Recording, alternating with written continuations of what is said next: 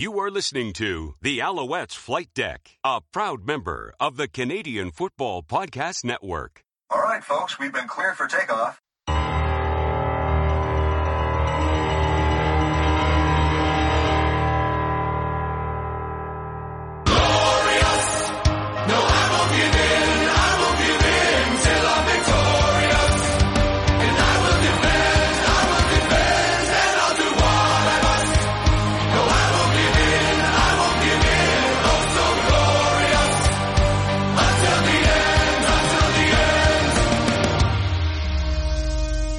Welcome to Alouettes Flight Deck, podcast dedicated to Montreal Alouettes football. I am your host, Tim Capper, along with the Bo Duke to my Luke Duke, Cliffy D. Welcome, sir. Yeehaw! Yeehaw, indeed. I like it. Now, I told you, Cliff, even though we're on a podcast and nobody can see what you're wearing, I did not give you approval to wear your Daisy Dukes. I Man, don't tell me how- I saw don't tell me how to live. Skype- Yeah, I saw you on Skype before, dude. My eyes are blind. Just you, you just got to drink in all Oh, of this, man. Uh, okay. Man, these, these shorts are caliente. Oh Jesus, God! I, I have to ask, wh- which which was the, the the better Daisy Duke, Catherine Bach or who was it in the reboot? Jessica Simpson. Yeah, Jessica Simpson. Who's the better Daisy Duke? Oh, oh, the better Daisy Duke was without question Catherine Bach. Yeah, But uh, I'll give you that I mean, too. I mean, Je- I, I'm not mad at Jessica Simpson and Daisy Dukes either. Let's let's let's let's, let's be clear on this. yeah, she did. Yeah, she did. Yeah, she did. Yeah, they tried to do everything they could with that movie, that that reboot. I'm sure most everybody who's younger than 20, 25, if they did see the reboot for the Dukes of Hazzard, they were like, "What?" Because that wasn't the that wasn't the Dukes of Hazzard that we. No, no, no, no. And uh, even they, they even had the great Burt Reynolds as Boss Hogg. Rest oh in yeah, peace. yeah. Did you know you're not supposed to wear rights after Labor Day? Yeah. But hey, hey, if, if we're old enough that we can remember not only Bo and Luke Duke, but Coy and Vance Duke. Ugh, it's not so much that we're old enough to remember; it's that we don't want to remember. they didn't just jump the shark; they flew right the hell over it. They had to. You don't remember? Oh, you, yeah. you remember the circumstances? Yes, yes, Right, yes. writer's strike. They had to. Oh man. Or it was a, a, a contract tip. Uh, whatever. Contract dispute, and they thought, oh, we'll just put any two uh, good-looking guys in uh, tight Yeah. jeans in, in the General Lee, and you know that'll work. No, no, work. No, no. hard, no, No, no.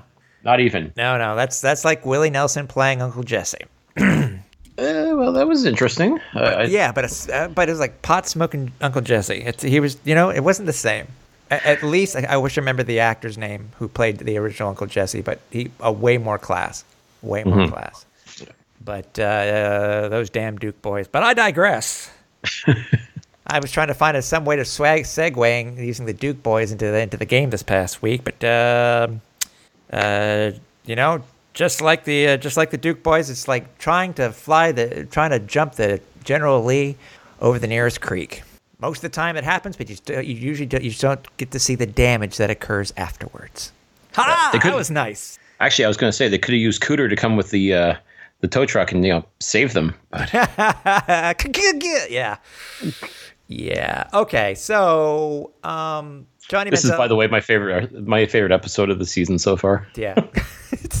so Johnny Manziel starts his third game for the Alouettes, and they, the, the game, the game had its moments. The game, uh, and you know, compared to what happened before, the game had its moments. You know, Johnny got his start, but the problem is, is that a lot of the, st- you know, the more things change, just like the Owls this year, the more things things change, the more things stay the same. Mm-hmm. Yeah, you're just basically rearranging deck chairs at this point. Yes. So because because the the one thing that stood out more than anything else is just the lack of overall effort. Like you saw bits and pieces of brilliance, but that's it. I mean, and I've said in the past that that pretty much is what I've come to see from Johnny Manziel is that you get one or two moments of oh my god, he just did that to eh, nothing. And that's that was pretty much the Alouettes the entire game this past Friday was Yeah. a couple moments uh, that you know made you stand up and take notice, and then fall flat. Uh, uh, other than the Johnny Manziel just caught the Alouettes' longest pass completion of the game to Johnny Manziel, uh, once again, like most quarterbacks so far, this year for the Owls have not thrown a touchdown pass. By the way, I think one of the most leading, misleading uh, titles to a story was I think it was Manziel gets roughed up versus Winnipeg, and I think it, it was most mostly talking about his INT. It was a picture with the INT and INT interception, Yeah.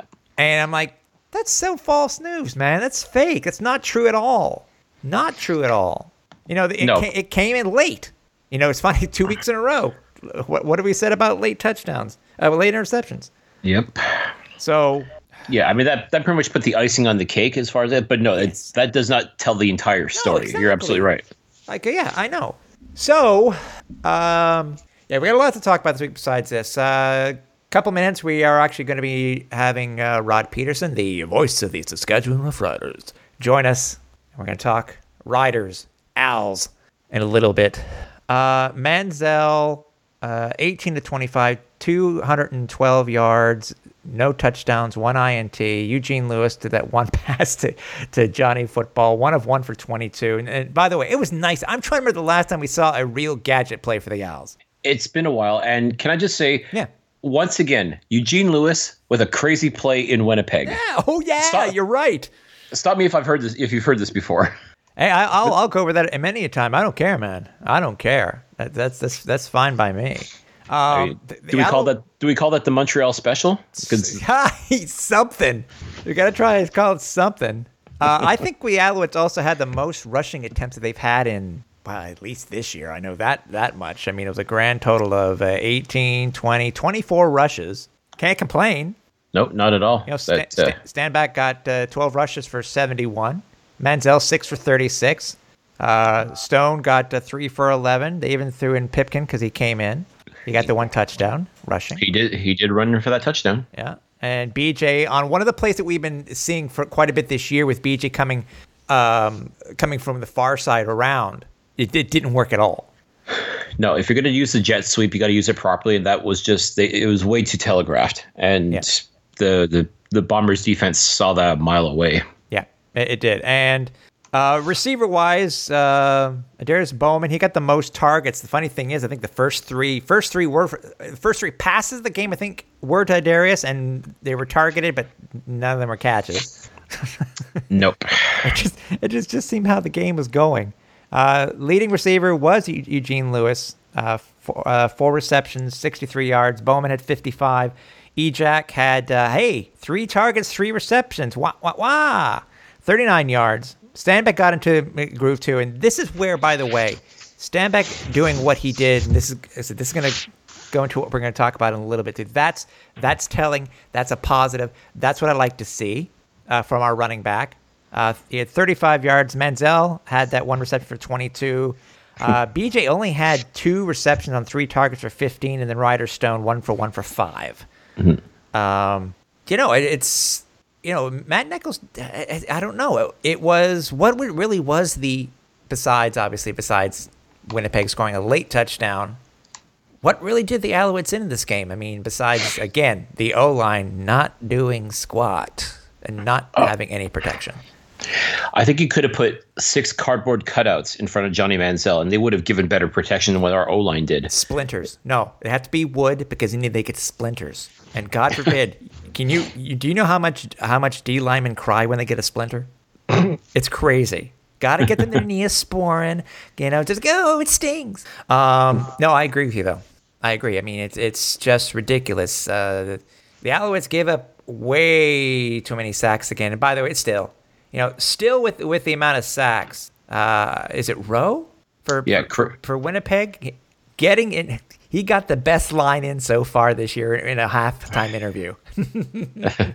And it, it set the Twitter world a buzz just the Oh, way he came out with it. It was. Oh, yeah. And what can you say? It's true. I mean, I'm, and I, I, I even joked that uh, this is the story he's going to tell his grandkids when he's older. Is Yeah. that uh, he he sacked a, a guy with a million followers on Instagram? Yeah, he'll, and he'll say, "Who, who, who who's that, Granddaddy? Johnny, uh, Johnny Manziel? Who?" I, I'll, I'll leave that comment where it, where it lies.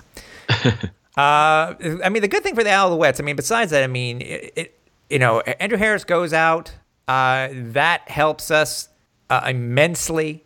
Uh, they lose quite a few other players too that really helped us too. But it's it, the Owls stayed in this game. It's just that once they got behind, they just really weren't able to catch up. And I think one of the other biggest things too for the Alouettes, Cliff, was just the the penalties themselves were absolutely disgusting. I mean, we weren't talking we weren't talking about what it was. I think in the was it the BC game where it was something like 150 yards, I think, or something like that, mm. um, or was that Edmonton? E- either way, uh, the Owls the Owls Winnipeg uh, head count when it came to the penalties was 11 to two, which is a huge sign in it.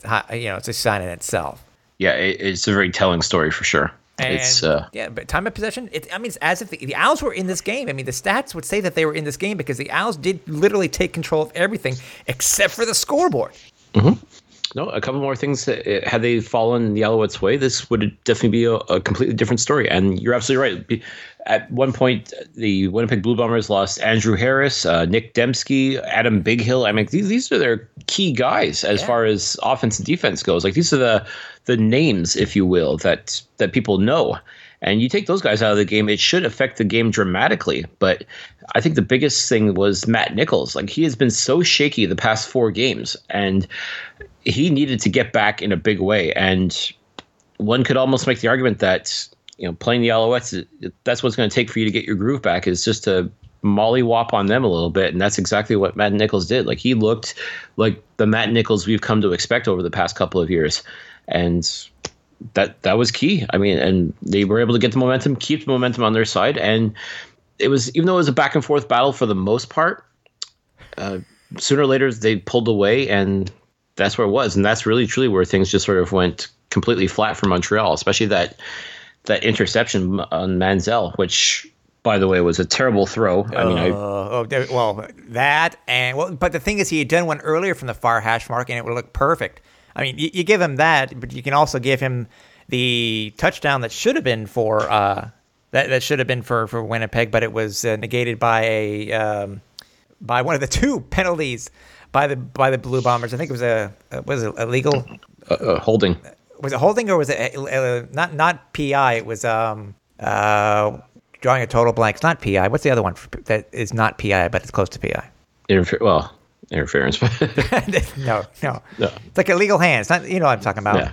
Uh, yeah. But by the way, for anybody those who don't know what the hell Cliff just said, uh, this is the first ever dictionary version of the Alouettes flight deck. Uh, mollywop. Mollywop is to reach way back with your pimp hand, damn near knocking one, not, n- knocking oneself off balance, and deliver a massive blow with an inside closed fist to the temple of your hoe or foe.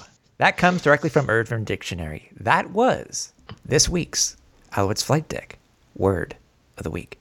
Um, I'm here to entertain and educate. um, yeah, so that you know, Johnny showed signs of improvement. I am I'm will I will give him this. I mean, he's looked from the first week till now. He slid when he needed to, you know, staying away from possible uh, injury or concussion. Um, you know, the, the Owls were in were not in this. The problem is they weren't in this at halftime. It was twenty to six at halftime, and I thought this was going to be the same type of game that it was when Streveler was the quarterback when they were here in Montreal at the beginning of the season. So it's it was just a matter they just couldn't stop. They are up 10 nothing, and the closest they got was 10 3. And you cannot, as we know, you can't win on just field goals alone. No, and you can't lay all the blame for the loss on Johnny Manziel. No, I know there's a lot of haters out there, Agreed. and I get it. Agreed. But, I completely but, agree with you on this one. But Johnny was not the reason why the Alouettes lost this game. This was I always say you win as a team and you lose as a team, and they took that to heart. They mm-hmm. lost as a team. This was a collective effort to lose the game, and that's exactly what happened. Yeah, they did. Now, I think if we were to lay any blame, as we were talking about before, it's the Alouettes O line. I know, yeah, we'll, no. I know we'll be giving our our our um, grades a little bit later, but I think anybody can see where we're going here. The O line is just horrible this season, and just as in the past five games, it's just you you're in some of these games you want to win these games but you can't if you can't protect your quarterback no matter who's behind center. No and if i didn't know better i'd say that they didn't want to protect johnny manziel. It was, uh, it was yeah you said that twice actually. You said that twice. Or, or is that something on twitter that we saw? No that you said that on twitter right? I said on Twitter, and I, I still believe it, is that I really got the impression on that game, just based on everything that I saw, that it really felt like the offensive line did not want to play for Johnny Manziel at quarterback. Just based off of his comments from the week prior? Possibly, just maybe the way he carries himself, maybe the fact that uh, maybe he's not the great teammate that people want him to be, or what. I again, I, I can only speculate. That's that's all we can do as Yeah. as fans and supporters is just speculate as to what goes on. We don't know what's going on in the locker room, but you, you take a look at a performance like that, and the first thing you think of is like, wow, these guys don't they're not on the same page at all. Well, we we've seen too, whether it be, it's usually depicted in football in football movies, where to to in order to um, to prove a point to a quarterback, which may have pissed some people off or to that effect, they basically make it seem that they're going to block for them, but yet they actually let the D come through and just you know just just to prove a point. I think we saw it in uh, the the, long, the remake of the Longest Yard. I think in the original The Longest Yard too, where a point was made. And it's like you do need us rather than you know us needing you in that type. I guess that I know it's not the team thing to do, Cliff, but No, and these guys are professionals. I expect them to act like professionals. And regardless of how you feel about the quarterback, your job is still to protect the quarterback. So if you're not doing that, then you're not doing your job. It's simple as that. right, So, right.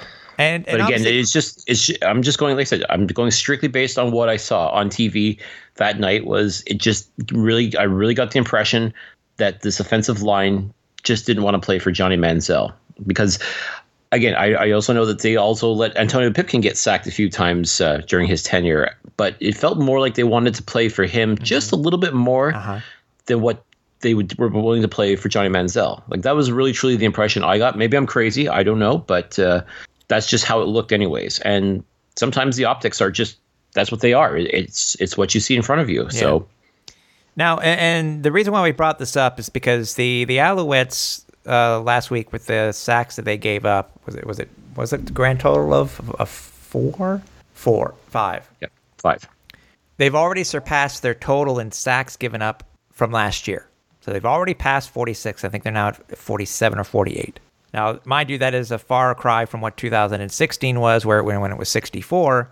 But then you get back to 2015, Cliff, where it was 33. And just for those uh, you stats geeks out there, the record for the Alouettes for most sacks given up in a single season was 1986, where they gave up 75. And by the way, that's nowhere near the CFL record. That's actually 28 off the CFL record.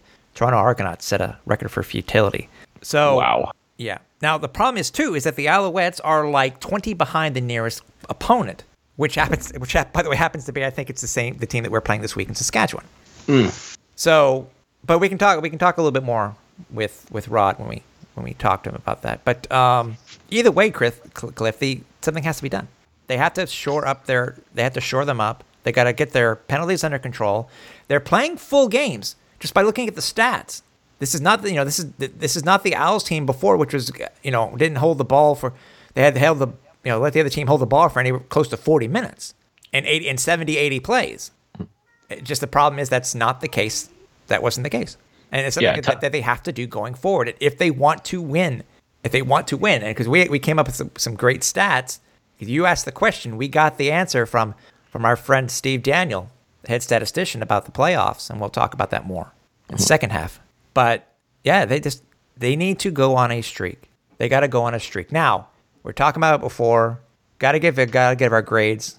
Um, if you were to give a grade this week, Cliff, on the offense, what grade would you give them? a D. One touchdown, and the rest were essentially kicked. Like Boris Bede scored uh, seven of your fourteen points. I'm sorry, that's that's just not going to cut it. That's not going to win you football games. Well, it did. It did Ottawa.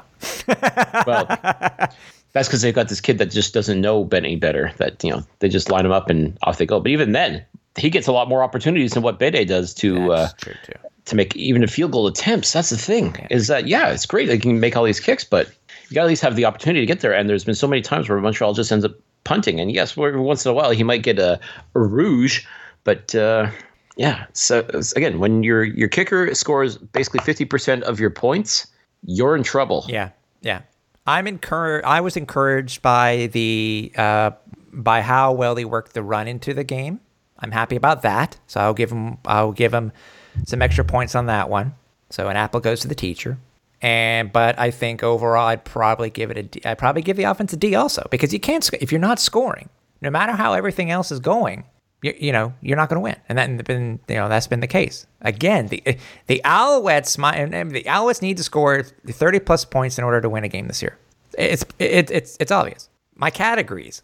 So now what about the what about the defense? Defense, Yeah, I what, what, what grade do you give them? well, again, they allowed 30 points, so part of me wants to say F, but uh, I'd probably go with a D as well because they have played good for the most part, but there's been a lot of times again where they're just not making those tackles. They're not uh, just not executing on certain things, and defense as well is just uh, there's no pass rush. Uh, even with Bowman in the lineup, like they're just uh, this, they're still missing that punch. And I thought Gabriel Knapp was going to provide that, and I'm sure he will. But uh, I mean, Winnipeg just was able to make them look silly, like uh, most of the other teams have done this season. Uh-huh. So yeah, I definitely have to go with a, a D for the defense. Defense for me um i mean they, they kept as i said uh, it was half half with keeping the teams on the field i think I, that, that's a plus i mean it also showed that the you know i had to, I have to give the offense a little bit of credit i will admit because they did start taking advantage of the yards but they just couldn't score i think most of the penalties were most of the penalties on defense this week Uh, let's see. so at the top of my Not no. Uh, no, it was on offense. really. So uh, defense. I mean, points wise, you look at the total total total yards they gave up. It was only 344 total yards. Um, you know, they held Winnipeg to just under just under just over 50 percent on their second down conversions. The Owls were close too. C minus, but just just near that hump of near near that that that line of a D, but just that close. That they, I think they would give. I would give him a C minus. You know, so All right. Either, either way. But there are a lot of things also that we have to talk about. There is a surprising trade that came across the wires, which we had no clue was even coming. And we, boy, Cliff and I have a lot to talk about that. And wait till you hear what we have to say about this.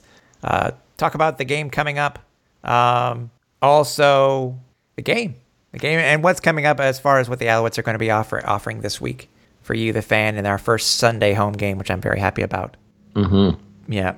But before we talk about that, and Cliff and I talk about what we think is going to happen with the Alouettes in the game this week versus the Riders, we first have to hear what the other side of the ball says when it comes to the Riders. And uh, we are going to, as I said before, we're going to be speaking with Rod Pedersen and hear what he has to say from the Saskatchewan Roughriders point of view. And on the line with us now to talk Riders, Alouettes, the voice of the Saskatchewan Roughriders for 20 years, and the host of the Sports Cage on 620 CKRM in Regina, Mr. Rod Pedersen. Welcome, Rod. Thank you, Tim. Thanks for having me on. I'm excited. First thing we have to ask, we just saw the, um, I guess we saw the tweet come out earlier today, and you probably know about this too. What's what was the what's the uh, Saskatchewan situation with uh, you guys lost a pretty big name in, uh, as a wide receiver this week? Uh, yes, Riders' leading receiver, Naaman Roosevelt, will not play Sunday in Montreal. It's an undisclosed injury. If, if you watched last week's game in Toronto, he took several hard knocks. So t- take your pick as to which one knocked him out of this game. They said it was an amazing feat just for him to finish that game at the Argos on Saturday. Uh, he went down awkwardly a couple of times. So leading receiver Naaman Roosevelt will not play. He's being replaced in the offense by Kenny Shaw, former Ottawa Red Black and Toronto Argonaut, who's been around here since August, has been waiting for his opportunity. Pretty good receiver, and um, it's not going to be long term for Roosevelt. Now, heading into this matchup, it'll be the second quarterback that the Rough Riders had have gone up against this year when uh, versus the Alouettes. Um, what have you heard and what you've seen on TV? What's what's your thought on uh, on Johnny Football? Well, I've been pulling for Johnny Manziel um, since Texas A&M days. I really have, and was pulling for him to to make it work in Cleveland. Didn't happen. Was pulling for him to make the comeback in Cleveland. Didn't happen. Um, never thought in a million years that he would land in the CFL, and I lost a lot of bets this winter and this spring. I didn't think he'd show up in Hamilton, but the more I talked to the Ticats people, they were pretty pretty sure that he was going to show up, but eventually he did the day before training camp. I was pulling for Johnny there. Obviously, never even got his opportunity. So you know the Hamilton uh, stop, the Hamilton tenure for Johnny. I don't even think will make his Wikipedia page. Yeah. And now in Montreal, I was I was pulling for Johnny there, and I, and I can't say that I'm not still pulling for Johnny. It's just I haven't liked some of the things that he's that he's done. And, and by the way, who cares what I think? And I know Johnny certainly doesn't care. He don't think he cares what anybody thinks. But you know, just some of the comments there. Um, he needs to start winning. I, I want to see this turn out well for Johnny Manziel. I really do. I want to see it turn out well for the Montreal Alouettes. I'd hate to think they gave up so much for somebody that's not going to turn that franchise around. It's, um, but the more you look at it, if Johnny, I think this is the one thing, Tim, when you ask that question, Yeah. this will not be a quick fix for Johnny Manziel. This comeback, the, the splashy T-shirts, isn't going to be a rebuild the Alouettes in half a season and head back to the NFL. I mean, contractually, it can't happen, but it can not happen. But even if he plays through 2019 and his contract's up in the CFL, it's going to take longer than that. I mean, I it's, it's been a while since I looked this up, but I believe Doug Flutie spent eight seasons in the CFL before he went back to the National Football League, and in that time, he was the league MVP six consecutive years. I mean, we tend to forget this stuff. Johnny's got a lot of work to do, a lot of work to do, and I'm sure he's been told that by many people. Kent Austin, Eric Tillman, Mike Sherman, Kavis Reed. Not sure it's sunk in yet how much work Johnny Manziel's got to do for this to be successful in Montreal and for him to get back to the NFL if that is his goal. I don't know what his goal is. I've never talked to the man. I was around him here when the Ticats were through in July, and I was actually a little surprised at how big he is. Big guy. You guys know that from being around him in Montreal. Uh, I want to see it work. I'm not sure that Johnny's. Um, I'm not sure it's on the right track right now. So, yeah, Sunday's a good start to see, isn't it? It, it'll be interesting to see because I said it's. Uh, we've seen what he's done so far. We saw what you know. He went down with a concussion, and then we, you know, Cliff and I talked last week about the comments that he made, which I, as fans, were like, "Really? You really make those type of things when you, you really want to piss off your O line?"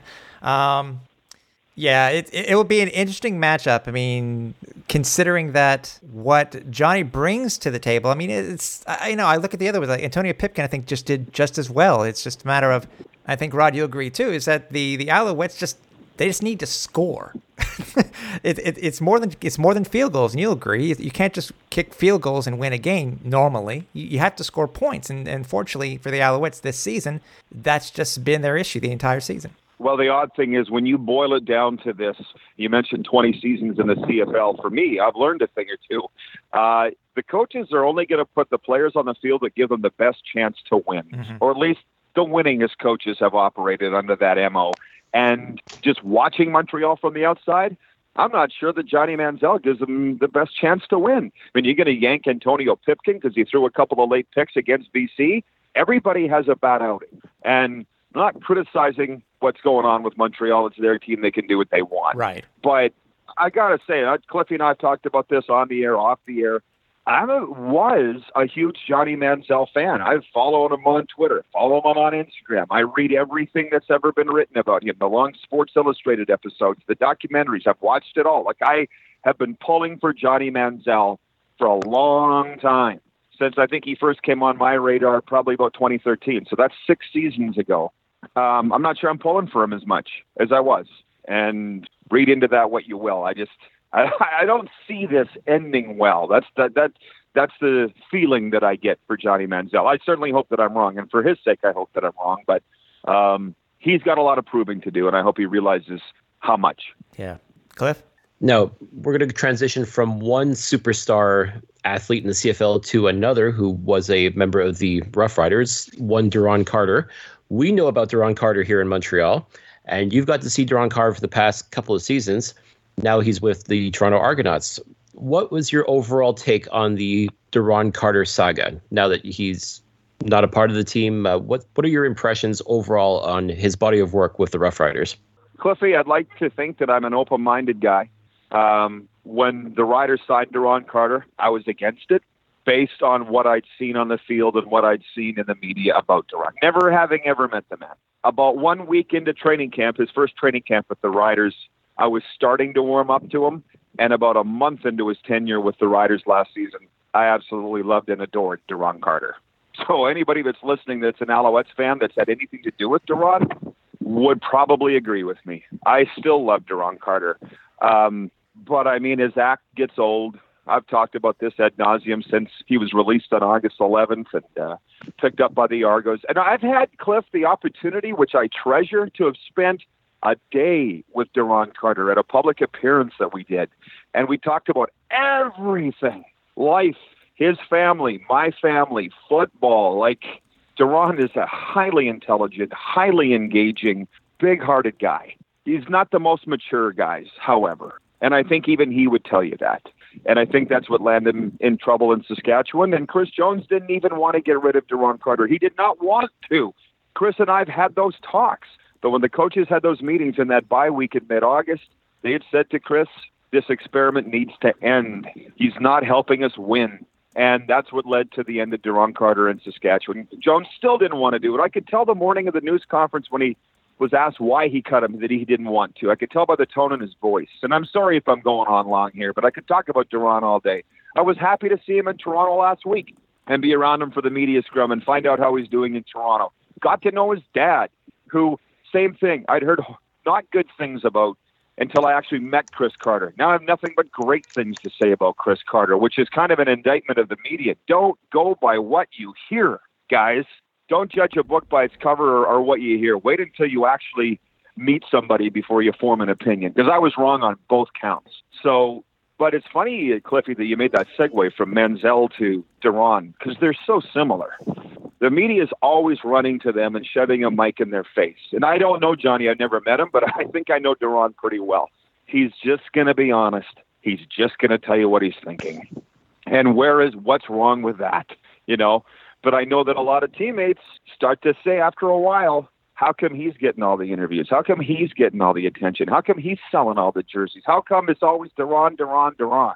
And same thing in Toronto last week. I think he was targeted one time, yet he's the one that TSN's interviewing before the game. I turned on TSN Sports Center yesterday. What's the story about? How much is Duron going to play this week? like, you know, and it's the same. It's it's the same thing with Manziel. Like, how long is this going to last at Montreal where the story's Johnny, Johnny, Johnny? You go into that game where he was the third string quarterback in Ottawa, it was all about Johnny. I'm watching the TSN pregame show and I'm just getting, I'm nauseated by Johnny Manziel. Guys, he's not even playing. What's wrong with you, TSN? Yet they can sniff out a story and they know what people want to see. It's Duron Carter. It's Johnny Manziel. It's not those two's fault that they're so magnetic, that they're so they're not train wrecks, I don't believe, but there's something about them that people can't get enough of. And it's funny how Duron and Johnny are so similar that way. And I'm, to be honest, I want it to end well for both of them. But they, both of them have a lot to prove. And I would suggest neither one of them is where they should be in football. They should both be in the National Football League. You guys know that. They both know how they they both have that amount of talent. But for whatever reason, they're not. And um, you'd have to ask them why they're not. But it's it's funny how intertwined they are in their careers. Oh, without question. I, I, you said it best. You could just with all the hype, with everything, with both of these guys, they're pretty much interchangeable as far as the hype and how they move the needle in the in the media and how fans just clamor to them because they are names. They are what people want to see. People want to see Johnny Manziel. People want to see Duron Carter. They want to see them do amazing things on the field. And when they don't, they're just they don't know how to react. They they just can't figure out what's going on. Why aren't they getting more playing time? Why aren't they, you know, the stars that they need to be? They they they have to be out there, and they're just not sometimes. And it's I can imagine for a lot of fans, it's very hard, especially for traditional football fans too, that don't understand why people are so hyped up about these guys when they haven't really proven anything in the Canadian Football League. I mean, Duron, I'll, I'll say, has proven himself, whereas Manziel is still a work in progress. But uh, I understand where people get hyped up over these names because they mean something. But uh, you, you said it yourself, like you got to prove yourself on on the football field. You got to be able to show up on game day, and that's where you're really make your name known. That's where you're really going to make your yeah. money. Duron's done that a little bit. Uh, couple thousand yard seasons. He was the Riders MVP last year. Yeah, he's got a little bit to stand on. But, you know, he was facing two criminal charges in the offseason. The number one reason why he's not in the National Football League right now. And we all know why Johnny Manziel isn't. But I think a lot of fans need to do a little more listening and less talking because when the Riders cut Duron Carter, they were ready to burn the stadium down because he was so popular. And it's mm-hmm. like, guys, fans, you don't know the whole story here. And I kind of took it upon myself to outline a little bit of why, because Chris Jones didn't want to throw Duron under the bus. That's how, that's just the kind of guy Chris Jones is. He's gone. I'm not going to trample on his grave here. But same thing with Manziel, and very similar to Vince Young when the Riders signed him. I don't know about the Montreal fan base, but I can tell you this in Saskatchewan. They follow the Rough Riders. From there, they casually follow the CFL, and not a lot of them follow the NFL or college football. For, for most of them, it's just the Riders. So people were saying to me, why is Vince Young a big deal? I'm like, are you familiar with Google? Look it up. he's one of he's one of the biggest names in the game. Vince Young was, and Vince did something. Two-time Pro Bowler, third overall pick in the first round uh, by Tennessee, and won the Rose Bowl. Johnny Manziel, guys, has anybody told him he doesn't hasn't done squat at the pro level? Yeah. Has anybody told him that? Because of the swagger and the talk and the attitude. That's kind of why I'm getting turned off on Johnny. You know, when I when I was talking with the Tie Cats in the off season, I said I hope he comes up and humbles himself. I hope he puts his head down and just works on a daily basis. But you know what? And they had nothing but good things to say about Johnny. He never had that opportunity. They were going to play Jeremiah Masoli, and can how can you argue with that? With the start that he had out of the gate. So Johnny, what happened in Hamilton again? Blip on the radar. But in Montreal, I just don't see the humility that I think Johnny Manziel's going to need. And with Duron, I just I just love the guy. Um, I was kind of hoping that he wouldn't get signed by Toronto. I was kind of hoping that he would not get an opportunity. That that would be the point in his life where Duron would say, "Hey, this isn't working. What do I need to change?" But he didn't have that. That light didn't go on because it didn't need to. There was the Argos with a contract, you know, and now and now it's Mark Trestman who I'll never ever forget the quote that he said the day before the East Final last year. Mark Trestman, when the Riders were in there to face Toronto for the East Final, he said, "Every day, every single day is a chance to prove yourself." And I just, I wonder what Trestman could do if he got a hold of Johnny Manziel. I really do, because that's something that I think Johnny needs to have drilled home. Uh, I, I, I always wonder what we could do if we could get a hold of Mark Trestman again, also. I bet. Uh, it, it just seems that to me that you were talking about the fans in Montreal right now. I think one of the most infuriating things that Cliff and I have had to go go through is, uh, you know, Pipkins under center, and you have the wannabe fans who are chanting, "We want Johnny, we want Johnny," and it's it, it just get it gets so annoying. It's like. It's like, guys, uh, again, like you said, do you know what he has done? I mean, he's he's a name. Nothing. Yeah, yeah, he's he, he's a name. Unfortunately, he's a name where money kind of, you know, kind of uh, put him in the position that he currently is as a starting quarterback. So that's that's. Well, if I can inter- if I can interrupt you, Tim, this Yeah. is what I think. Yeah. And Cliffy's been on my show a couple of times. We talked about this. I can't imagine the atmosphere in Percival Molson Stadium, where I've been many times. It's so. Uh, I love it, by the way. It's one of my favorite stadiums in the CFL, but it's intimate. It's tiny. I can't imagine the, just the environment, what it's like. You got Pipkin trying to play. You got VA trying to play, trying to win yeah. for these fans. And you got fans up in the crowd chanting, We want Johnny. How unbelievably insulting to the players. And I, I would just think I would be a player on the sideline looking up at the at the stands, like you just said, thinking, What is wrong with you people? But they're in the stadium because they're buying into hype and clearly they watch TSN. And I guess that's why they're in the crowd and why the coaches are running Yeah. the game. Yeah. You know, I just I just can't imagine how weird that situation would be to be in that stadium and experience that. And maybe uh, we'll feel it on Sunday. Who knows? Well, you will. Uh, well, we will need to find out this week. Uh, Let's see how. Let's see how many people Johnny is is good for. Uh, you know, extra butts in the seats this week for when Johnny starts. Because last time that he started, he was only worth an extra two k in the stands. So we'll find out. Wow. Yeah. Well, and the one thing I do admire about Montreal is they say, "To hell with the NFL. We're going to play Sundays, damn it." Yeah. Uh, in the fall. So, which is I, I think it's cool. I'm loving these triple headers in the CFL on Saturday. Uh, tr- the rest of the league's trying to avoid the NFL, and I think it's working. The crowds look to be good. The ratings are good, but it, damn it, come hell or high water in Montreal, we're playing on Sundays, and I got my wife and one daughter coming out, and a hundred of my coworkers for the game. And uh, Nice. I hope you guys give them a great atmosphere because they've been told Montreal's a place you got to see, and they're going to do that. And for it's funny, uh, you've been there many a time, and you even know Riders fans even travel well to Montreal. oh, there's going to be a ton of green in there. And uh, Montreal is one of the few places in the league where our fans get treated first class on the road. Yeah. So I'm hoping our guys are on their best behavior, but I know that Montreal, it's just, it's, I got I always say, guys, that to, to the Western Canadian football fan, you got to get to Montreal because it is a distinct society. It's a hornet's nest of an environment for the visiting team, and it's something you got to experience because you can't, words don't do it justice. All right, so we got uh, these two, and I could say these two teams know each other quite well. Obviously, going back to the, their back-to-back matchups in the Grey Cup uh, a few years back. Um, obviously, these two teams this year seem to have a a, a big problem at O line, and both these two teams are basically second to last and last when it comes to giving up the most sacks uh, this season. Alouettes are last. Saskatchewan is still in in seven. Uh, sorry, in eighth, but yet they are still, tw- I think, it's twenty five ahead uh, of the Alouettes. Um, when you're looking at these two matchups, just the O lines themselves, Rod, uh, what, what can really give uh, when it comes to these two, when these two teams play this weekend? Um, but I'll just flip it, and I think the Riders' defensive line is waiting to bust out. Yeah. So I think that's the difference. I mean, the Alouettes, you know, they still got some beef up front. John Bowman's still doing John Bowman things, right? Beast, Yeah, beast. But uh, but I think that the Riders' O line or D line is just ready to eat. Um, Charleston Hughes hasn't had a sack in three weeks. You know, he's still well out front with 13. But I think if the right, you know, if this you're asking who's going to win the line of scrimmage battle, I think it'll be the Rough Riders, who, by the way, are second in the CFL in rushing with a combo of Tre Mason, Marcus Thigpen, and look how that worked out in Toronto last week. Yeah.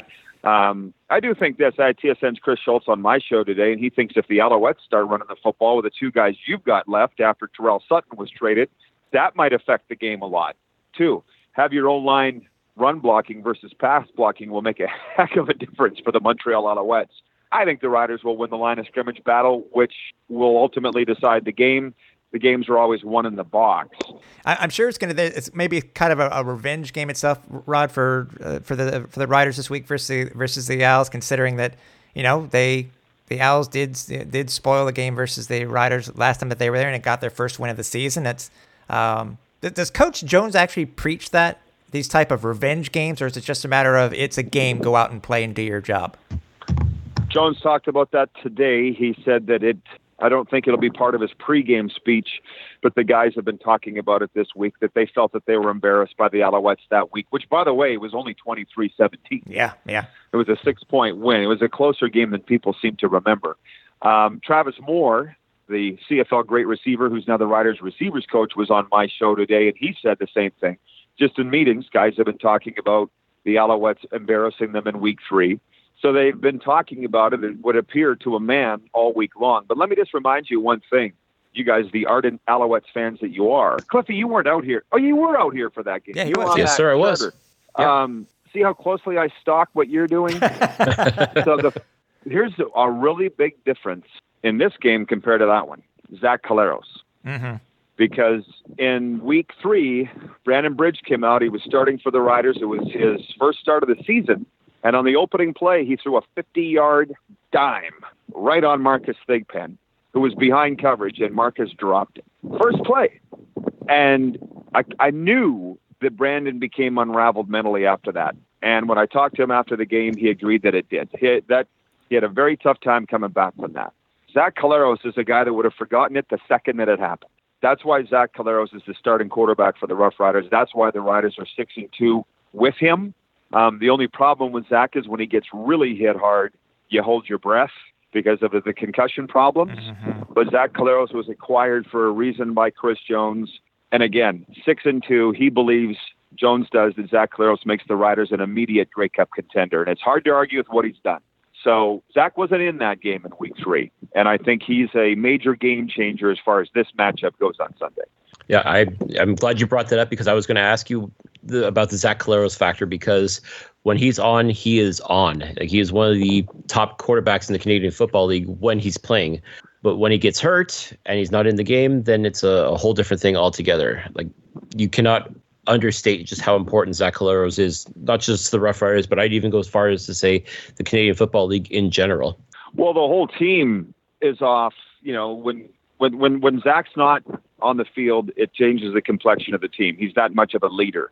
Um, and when he's off, in terms of maybe not completing passes at the rate you'd like, not as accurate as you'd like, he's still not that bad. You know, he's still a pretty good quarterback. And you know, we've been debating this on. I do a TV show, I do a radio show. We do a lot of rider coverage out here, guys, as you can imagine. And my analysts, former riders, are saying he's not as mobile as he was in 2015. No, that was four years ago. Maybe he's being coached not to be that mobile. Maybe he's being coached to stay in the pocket and save himself. Who knows? I'll go back to that six and two as a starter stat. Um, that's pretty. That's pretty good without question. Uh, Rod, as far as this game itself goes, what's the one thing that Saskatchewan has to do to ensure victory against Montreal besides show up? Um, I know it sounds very simplistic, but they need to make less mistakes, and I'll explain why I say that. The game in Toronto on Saturday, Zach Medeiros misses a 51-yard field goal, which would have won the Argos the game. Our fans, a lot of them are saying, "Oh, Riders were lucky to win." Maybe, but they made less mistakes than the Argos in that game. So I'm not just talking about turning the football over. We all know the stat when you win the turnover battle, how many times you go on to win. But penalties at key times, drop passes, that's what bit the Riders against Ottawa two weeks ago here and stopped a four game win streak. So the Riders will win Sunday if they make less mistakes than the Montreal Alouettes. And I see the Alouettes are the most penalized team in the CFL, which speaks to discipline. Yeah. Right? I already did the numbers for the game. So I think if the riders come in and just be themselves, um, the only thing that would worry you is uh, is the trap game thing. I think there's there's room for that discussion when you're looking at a three and nine. What do you have, Cliffy? Three and ten now? Three? Yeah, three yeah, and ten. Three and ten. Yes, um, three and ten. There is a there is a danger of looking past the Alouettes, and you know what? I don't mind saying it. Riders have been guilty of that in games already this season with a few teams. So so yeah, make less mistakes than the Alouettes and don't look past the Montreal Alouettes. I don't think they will, but they've done it. So there's a reason to, to watch this game Sunday because who knows what's going to happen. It's actually very funny that you were talking about the, these two teams, and, and even though how bad Montreal has been playing all these all these past couple of years, Rod, uh, you know Saskatchewan has actually only won once in the last six games in Montreal. And I can't remember when that game was. I know last year it was on the missed field goal by Tyler Crapigna in overtime. Yeah, that's I think that's and Darian Durant. well, and Darian Durant uh, won his uh, Alouettes debut. I don't know what it is. I told I talked about the hostile environment there. I don't have a huge debate for the time change and the travel and all that. I just don't. They're young men. Uh, they should be able to get up and play a game at 11 o'clock their time. But to be honest, yeah. I don't know what it is other than the Alouettes are historically tough at home. Not this year. They only got one win there. But I do know that any team in this league can win on any given week if the other team isn't prepared. Um, so that's why I'm not I'm not saying I mean I predict the Riders will win every week, but I'm not going to say they're coming in there to win by 21. Who are the players on the Riders side of the ball who you think are going to have big games in order for the for the Riders to come uh, away with a win this week? Uh, well, obviously Zach Collaros because he'll touch the ball on every play. I think he's uh, worth the price of admission. On offense, he's the biggest name, and then the rest is the Riders' bread and butters on defense. Mm-hmm. You'd be watching for Charleston Hughes. You'd be watching for Willie Jefferson, who can forget his 97-yard pick six in the Banjo Bowl, worth the price of admission there, and some good young American rookies that nobody really knows up here, but they're starting to become ho- household names. Nick Marshall will probably be the Riders Rookie of the Year. I think he's got two touchdowns on defense, three touchdowns on offense. Not shabby. And uh, Matt Elam, the bookend corner, started four years for the Ravens in the secondary. He came on and he's playing the uh, field side corner spot. So there's a couple of names there. And Sammy Eguavoen is probably going to be the Rough Riders defensive MVP this year. He leads in tackles, he leads in tackles for losses, and up until a couple of weeks ago, special teams tackles. So these aren't gaudy names. Our fans complain, gentlemen, that they don't know who these guys are because Jones changes players a lot of times, like he changes his shirt, although he hasn't changed his green shirt for some time. But you know what I'm saying? Yeah. There's not the fans haven't really gravitated toward a lot of these guys because they're in and out so much. But these are guys that have made plays and impacts for the Riders this year. And I think I said Charleston Hughes. I think he's gonna. I think he's gonna. He's primed to go off. That's the plan. We'll see if it happens or not. Cliff, take us home. All right. Well, Rod, we can't thank you enough for joining us this evening. Uh, how can people find you on social media? Appreciate it, Cliffy. Uh, you can follow me on Twitter at Rod Pedersen. Uh, my blog is updated every day, rodpedersen.com, full of Rough Rider news there. And that's probably the best ways to follow me. I appreciate it. And Instagram at Rod Pedersen Official. As you know, I'm pretty busy on all of those, and uh, I appreciate that opportunity. Once again, thanks for uh, Rod for joining us. Uh, a man who has 20 years of experience, not necessarily just the riders, but the CFL. The guy knows a lot, and he knows what he's talking about. Uh, uh, props to you, Cliff, for uh, for inviting him onto the show. Oh, it's an absolute pleasure. Uh, like I said, I've known Rod for a couple of years now, and it's just been a class act with me. He's again, the like you said, the man knows his stuff when it comes to football, when it comes to the, not just the Riders, but the Canadian Football League as well. And uh, we're very happy to be able to get him here on the flight deck. And he's again, like so many of our guests, he's definitely welcome to come back on here anytime he wants. All right, so a uh, big uh, before we talk more about the game itself, we have to talk about the news that came over the wire. Again, it's funny. We we talk about we you know us moving our show to Wednesdays, and sometimes there is a method to the madness. Thank the CFL news gods that uh, there was a shakeup at the running back position, and I know you and I have some strong words about this. Uh, six-year CFL vet Tyrell Sutton was traded to the BC Lions, the second Alouettes running back this year traded to the BC Lions mm-hmm. for a. Uh, so it was him, a third round draft pick, and the Alouettes receive in return the second round draft pick in 2019 and a conditional one. I think is also a sixth round in 2019 also. Correct. Um, first and foremost, what the hell? Just, just, yeah. just, just to be blunt, uh, you know, considering that what Tyrell Sutton has done in the CFL for the Alouettes, and you know, sometimes when you come to Montreal, you are a very you. It's like you know, it's how they say when you you're playing in the north northwest in the NFL, like with your Seattle or something like that. You really people don't know really know about your player if you're a star, uh, or NFL or, or, Major League Baseball. This is the same type of thing with uh, with Sutton. Uh, Sutty was he was probably one of the hardest workers that we know. He was always balling.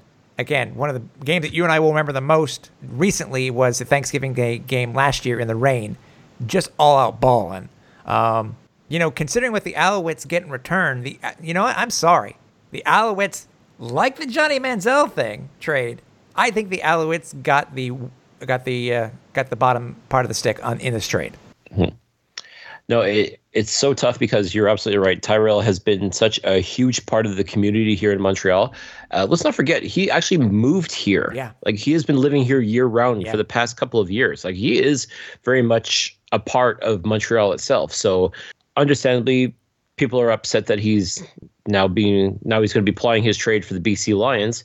And yeah, it's unfortunate. I I kind of see it from the business aspect of things. I mean, let's be honest, folks. Once you hit 30 as a running back, it only goes downhill from there. Uh, you'll you'll get some.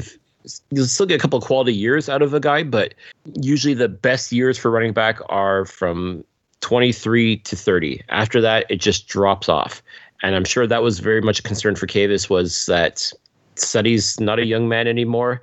Uh, he has suffered some major injuries over the years as well, so he's a little bit injury prone. And I guess with only signing a one year contract in Montreal this uh, offseason, I think the concern was with the CBA and if things are going to change and we're going to have to re sign him, he's going to want more money. And how much more do we want to keep investing in him? Even though he's been a, a major part of the community, logistically, does it make sense to pay this much money for a running back who's I'm not going to say his best days are behind him because I don't think they are, but at the same time, you can't ignore the age factor. And I think Kavis was thinking to himself that he's just got to try and get something. Got a couple of young studs in the backfield now with William Stanback and Ryder Stone, who have been very impressive this year. In fact, I'll go so far as to say that they were the one of the few bright spots of the Alouettes this season was their performance, not just on special teams, but also when they've been given a chance to run the ball. So I think Kavis is thinking that he's got these two young studs that are only going to get better with time and more playing time Uh, Sutty, I guess, becomes the odd man out. He still has value because he is a name. He is an all star. Let's see what we can get from. him. I'm of the belief though that we could have gotten a little bit more for him, but Oh, I I guess with with being injured, I guess that's uh, another concern as well. Yeah, but Uh, you, you look at the injuries. You, you speak. You bring up injuries, and one thing I wanted to say is you look at the last two running backs. Basically, the last two run, three running backs that we've had, they've all uh, taken over for one another. You know, so you know, with Tyrell being here from 13 to 18, before him was uh, was uh, uh, was Brandon Whitaker from uh, 08 to 14, and then Avon Cobourne from 06 to 10. If I remember correctly, Whitaker and Cobourne really had uh, they're uh, a lot more significant injuries than than Sutton did, and it, I think for them it was in the year prior to them coming uh, to their last year with the Alouettes. I, I just don't know understand wh- how, why you know I think Brandon uh, sorry uh, Sutton was our longest tenured running back since wow since Mike Pringle? He was here the longest? Is that is that am I I think I'm right. Yep. Why is it that the Alouettes, and remember, this just isn't Kavis. You go back to these other two players, and it was Jim Popp as our GM. Why are our running backs only staying in Montreal? Anyway, uh, I guess you're saying like 4.5 years before they get rid of them. Well, I think what it comes down to is that they've there's always someone ready to take that spot. Like the next man up mentality comes up, and usually it's just because someone's injured that the next man up ha- has to come up and be ready to go. And yeah, like I said, there's been times where the injuries have sort of played a factor in whether the running back stays or not. But uh, in this case, I really think it just comes down to Plan B ends up becoming Plan A. As I said, Stanback and Stone, they're young, they're healthy, they're probably a lot cheaper than what Tyrell Sutton is. So I think that sort of plays a, a factor into it as well. Um, just like there was a time when Tyrell Sutton was the young man just on the practice ro- roster waiting for his his opportunity to shine. And for that to happen, Brandon Whitaker had to get hurt. And Brandon Whitaker was also making a, a decent salary. And eventually he became expendable. Yeah. Avon Cobourne, Avon Cobourne before him. Like, don't mm-hmm. forget, Avon Cobourne left in free agency because he was chasing a bigger payday, a lot bigger one than the Alouettes were willing to give him. And the reason why it was, I don't say easy to let him go, but one of the reasons why it didn't hurt as much to let him go was because you had that young stud waiting in the wings of Brandon Whitaker, who played just as well, came in relief uh, and played outstanding football, and didn't cost as much as what uh, Cobourne was wanting. So it's kind of that circle of life where you bring in a quarter, uh, you bring in a running back. You don't know him from a hole in the wall. Like, where the hell did this guy come from? Because Yeah, we said yeah. that about every single one of them. Who the hell's Avon Cobourne? Who the hell's Brandon Whitaker? Who the hell's Tyrell Sutton? And now people are probably asking, who the hell's William Stanback? But uh, that seems to be the the the mo of the Alouettes. Whether it's Jim Popp or Kavis Reed as general manager, is you get to a certain point with a a running back, and you're almost better to let them go a year too soon than a year too late. And I think that's what's the case here. Unfortunately for Sutty, his time here in Montreal was up, and it's unfortunate because I cannot say enough good things about Tyrell Sutton. I love the guy. He is just a phenomenal person, both on and off the field. And I'm definitely going to miss being able to chat with him on uh, after games. But uh, right, like we like we did at the some of the Alouette functions before the beginning of the season. I love talking to him. Exactly. Uh, he's just honest. He's a straight shooter. He has zero F's to give. And he just makes for a very fun, engaging person to chat with. And BC is definitely getting a gem. They're getting veteran leadership, uh, someone that can help their uh, their running backs as well.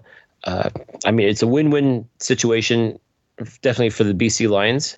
And as far as Montreal goes, yeah, I think, like I said, the the the Alouettes could have probably gotten a little bit more, but or giving up a little bit less. I mean, what's with all these damn draft picks? And and by the way, to be fair, to let you let you fans know, is that we actually did reach out to quite a few people to try to, to try to find out what the actual stipulations were on getting this conditional player for the draft next year. And so far, as of taping, we have not been able to find out. Um, if we can update you next week, uh, if we do find out the information, we will do so. But it's it's just I'm curious to know what the stipulations are. By the way, by the way, what you're saying too is I think, and I said this on on social media. I'm standing by this. I think you and I talked about this. This, in my opinion, was a, it was a salary dump, pure and simple, pure and simple. And I think one of mm-hmm. the issues is all, all the issues that we've had this year. Not only the quarterback paying Johnny Football what they think he is worth in order to keep him, or uh, I guess, uh, well, they did trade for him, so I guess whatever Hamilton signed him for first.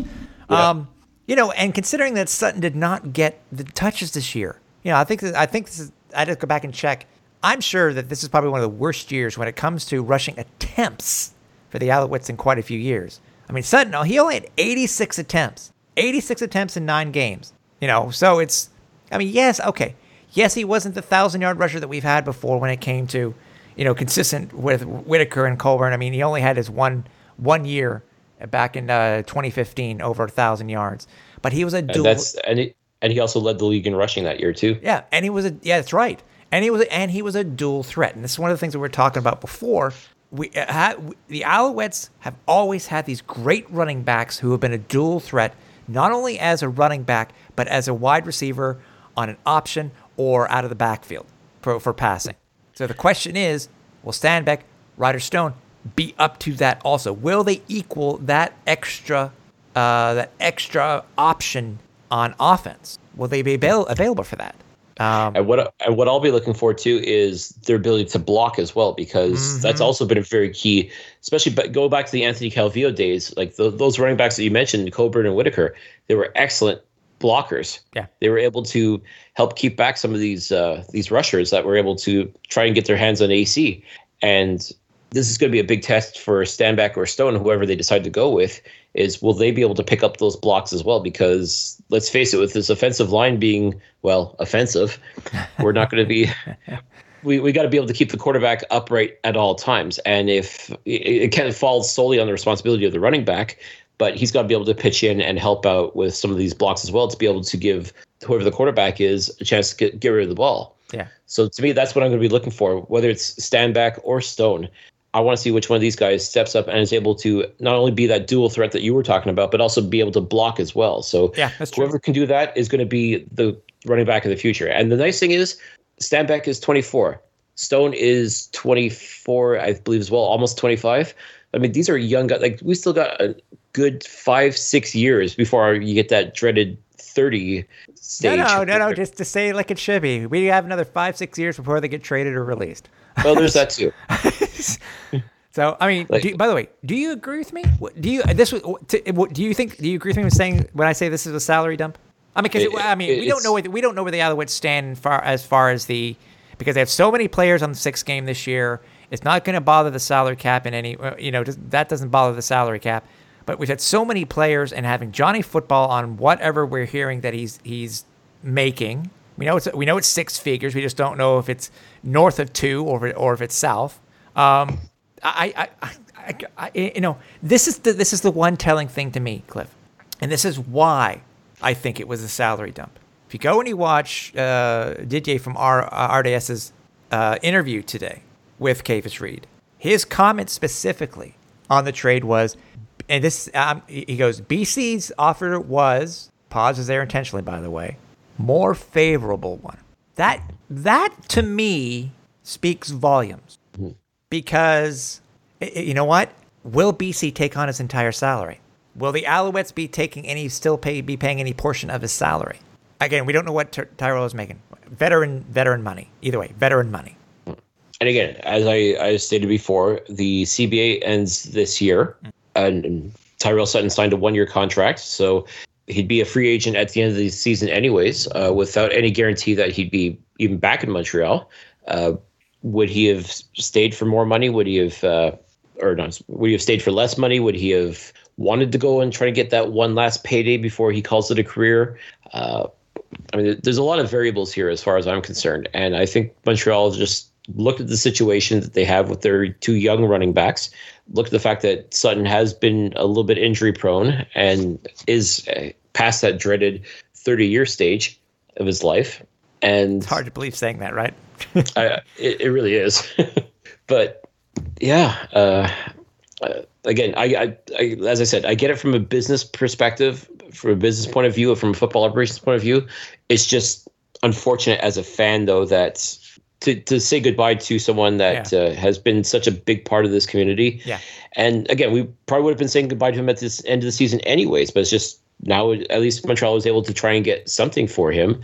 Uh, to me, I just don't understand why you'd have to give up a draft pick as well to I get know, two, I know. two other draft picks. Like, I, I, I don't know. know. I me, don't get it. And think about this: if Montreal if what don't doesn't meet these or, or doesn't re- meet these qualifications to get this conditional player, we walk around with one, we walk we get back one less player. I don't get that. And and obviously we know with draft picks, draft picks, we know how when it comes to draft picks, the, the good and the bad of draft picks. You know, so That's true. Yeah, uh, it, it- it- let's, let's face it too.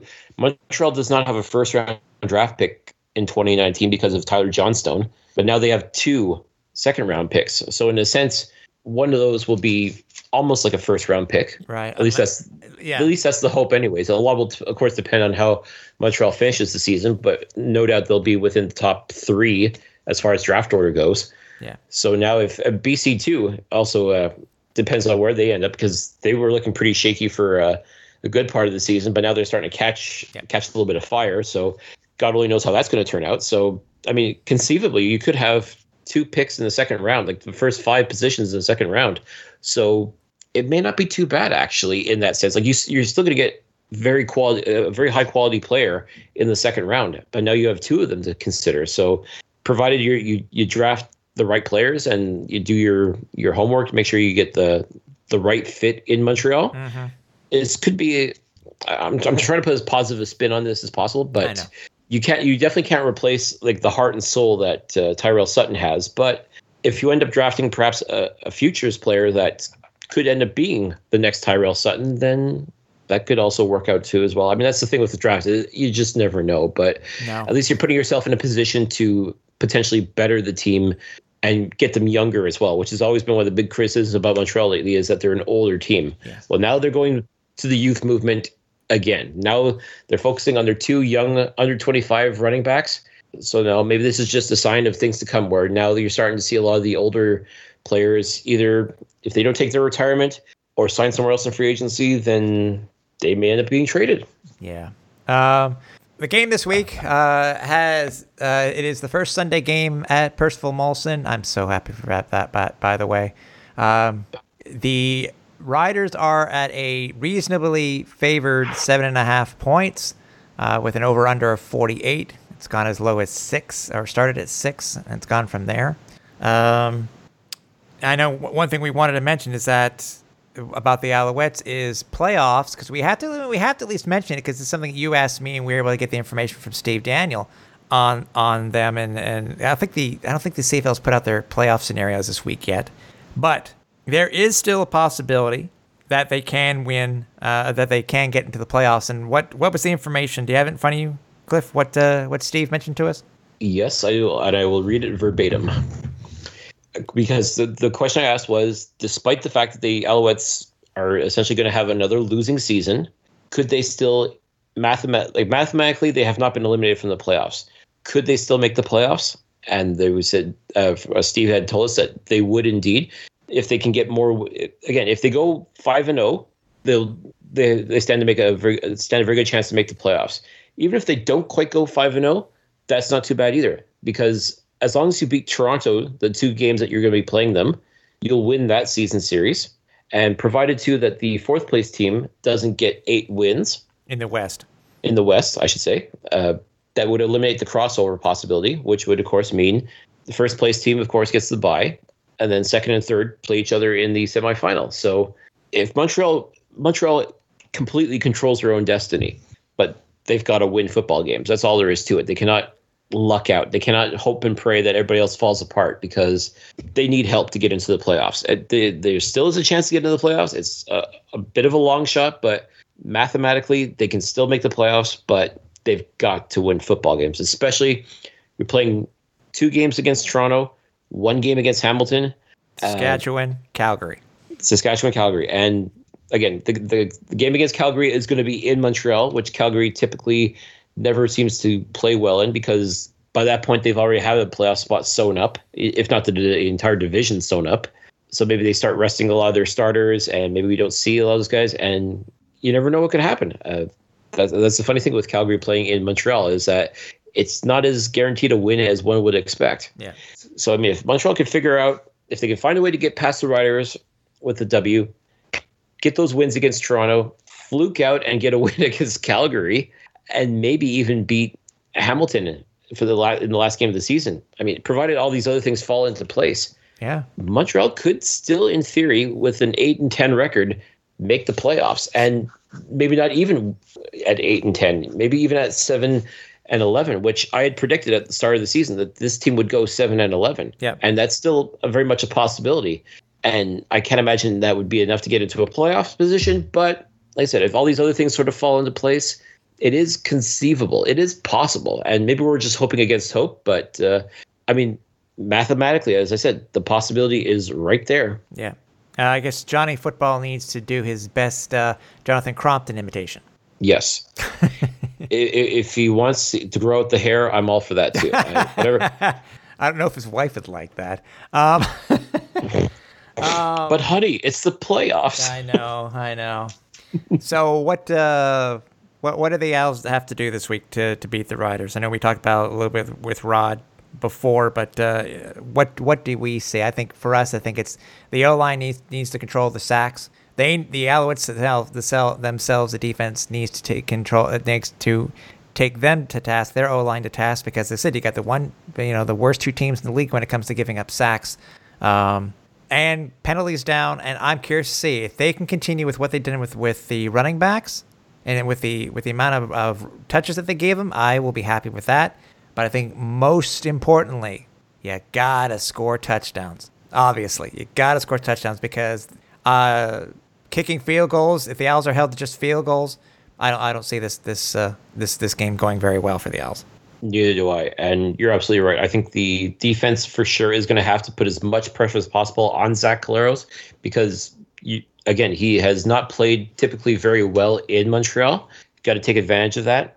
Uh, like I said, when he when he's on, he is on. He is definitely one of the top quarterbacks in the league. But you just get get in his kitchen and rattle his cage a little bit.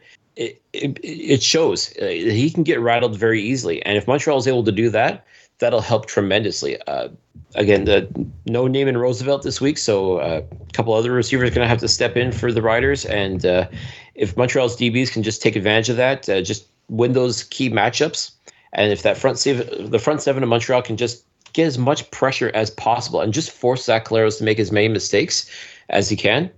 I definitely think this defense could definitely steal this game from Montreal because, yeah, the offense, we definitely need them to step up. Uh, the running game has to improve tremendously. They, they we, we saw a glimpse of what could happen against Winnipeg, and if they can just sort of build on that, so much the better. But uh, you're absolutely right. Touchdowns have to be scored by whether you run them in, whether it's goal line stand. I don't care what it takes. I mean, in a perfect world, Johnny Manziel finds his form and he's throwing five touchdowns like he was doing back at Texas A&M. But realistically, I'd just be happy if he can throw one or two and just just get touchdowns on the board because field goals will not win this game. You will not beat the Saskatchewan Roughriders as they stand right now just by kicking field goals. It's just not going to happen. Yeah. Um, other than that, the the Alouettes do have a couple more things scheduled for this week. It is tackle hunger game. Uh, tackle yeah, tackle hunger. The tackle hunger game. Is that a movie? Um, uh, do not forget to bring your perishables and money uh, to uh, donate uh, to the tackle uh, Peer Tackle Hunger uh, Initiative. I, I think the Grey Cup will be there too, so you can have a picture taken with the Grey Cup. Um, also, we have to at least mention because we mentioned it last year and well, we didn't get crap for it. Uh, do not forget, if you don't know already, that there will be a flyby again this week by the Royal Canadian Air Force's CT 155 Hawks. That's right. And um, so don't don't don't call, you know, don't call the news. You're not being attacked. It's just the Yeah. Um, Exactly. Yeah. Um, anything Let's else? not forget it, it. It's Military Appreciation Day, so Yes, that too. as a result, the Alouettes will be wearing their uh, signature uniforms, the of the uh, the ones that pay tribute to the 425 Squadron, which they are named after. Is that what you've heard? I I didn't see that anywhere. Uh, yeah, the the team itself had mentioned that. Oh, didn't even see that. Okay. That, that may be reason why, because uh, we noticed in uh, a couple of reports today that the Alouettes will not be wearing, doesn't seem to be, they'll be wearing their normal um, uh, 425 helmets. Uh, they may be wearing these n- interesting new other helmets, which seem to just have uh, uh, blue numbers and a blue stripe on them with the, the white shell. So Mhm. um, yeah, I, I, I wonder when they were when they were going to do this, but I'm not surprised that, that they'll be wearing their signature uniforms or whatever they're calling them now.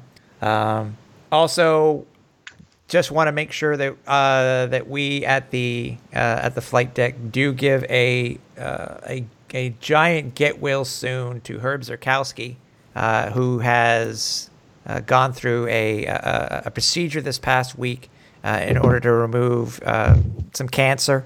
Um, Herb, we just want to make sure that you get you get well soon, and we hope to see you in the in the press box very very soon. it's anybody who's gone and known somebody who's gone through uh, dealing with cancer. We know it's not fun. Um, but uh, again, Herb, uh, can't wait to see you back in the press box and uh, see your writing again uh, in the Gazette.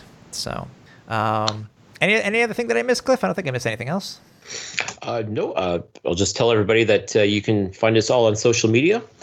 just head on over to Twitter and you can find us at LOXFL Deck or head on over to our Facebook page at facebook.com slash. And you can find us, the best place to find us for all of our archives, for all of our episodes here of the Flight Deck, head on over to www.alouettesflightdeck.ca or tune your media players to us. You just look, go through Alouette's Flight Deck. You can find us on iTunes, Google Play Music, Stitcher, and Spotify. Perfect. So we will see uh, speak to you guys next week. Cliff, I will see you at the game. Hell, you're sitting in my seats, so I better be seeing you. Um, yeah, now you get to be the bougie one that uh, goes uh, with the upgraded seats. That's so, uh, what it. Uh, snob nose again. I tell you, like at the beginning of the show, snob nose. Uh, so yeah, so uh, enjoy the game. Make sure everybody watches the weather. Not sure what the weather's supposed to be. It's supposed to be a little cool, actually. It's like uh, We've been so used to all these warm days uh, in Montreal, but uh, make sure you bundle up. It may rain before the beginning of the game, but uh, either way, have fun uh, at the game this weekend. So, for everybody here at the Alouettes flight deck, for Cliffy D, I'm Tim Capper. We're on final approach.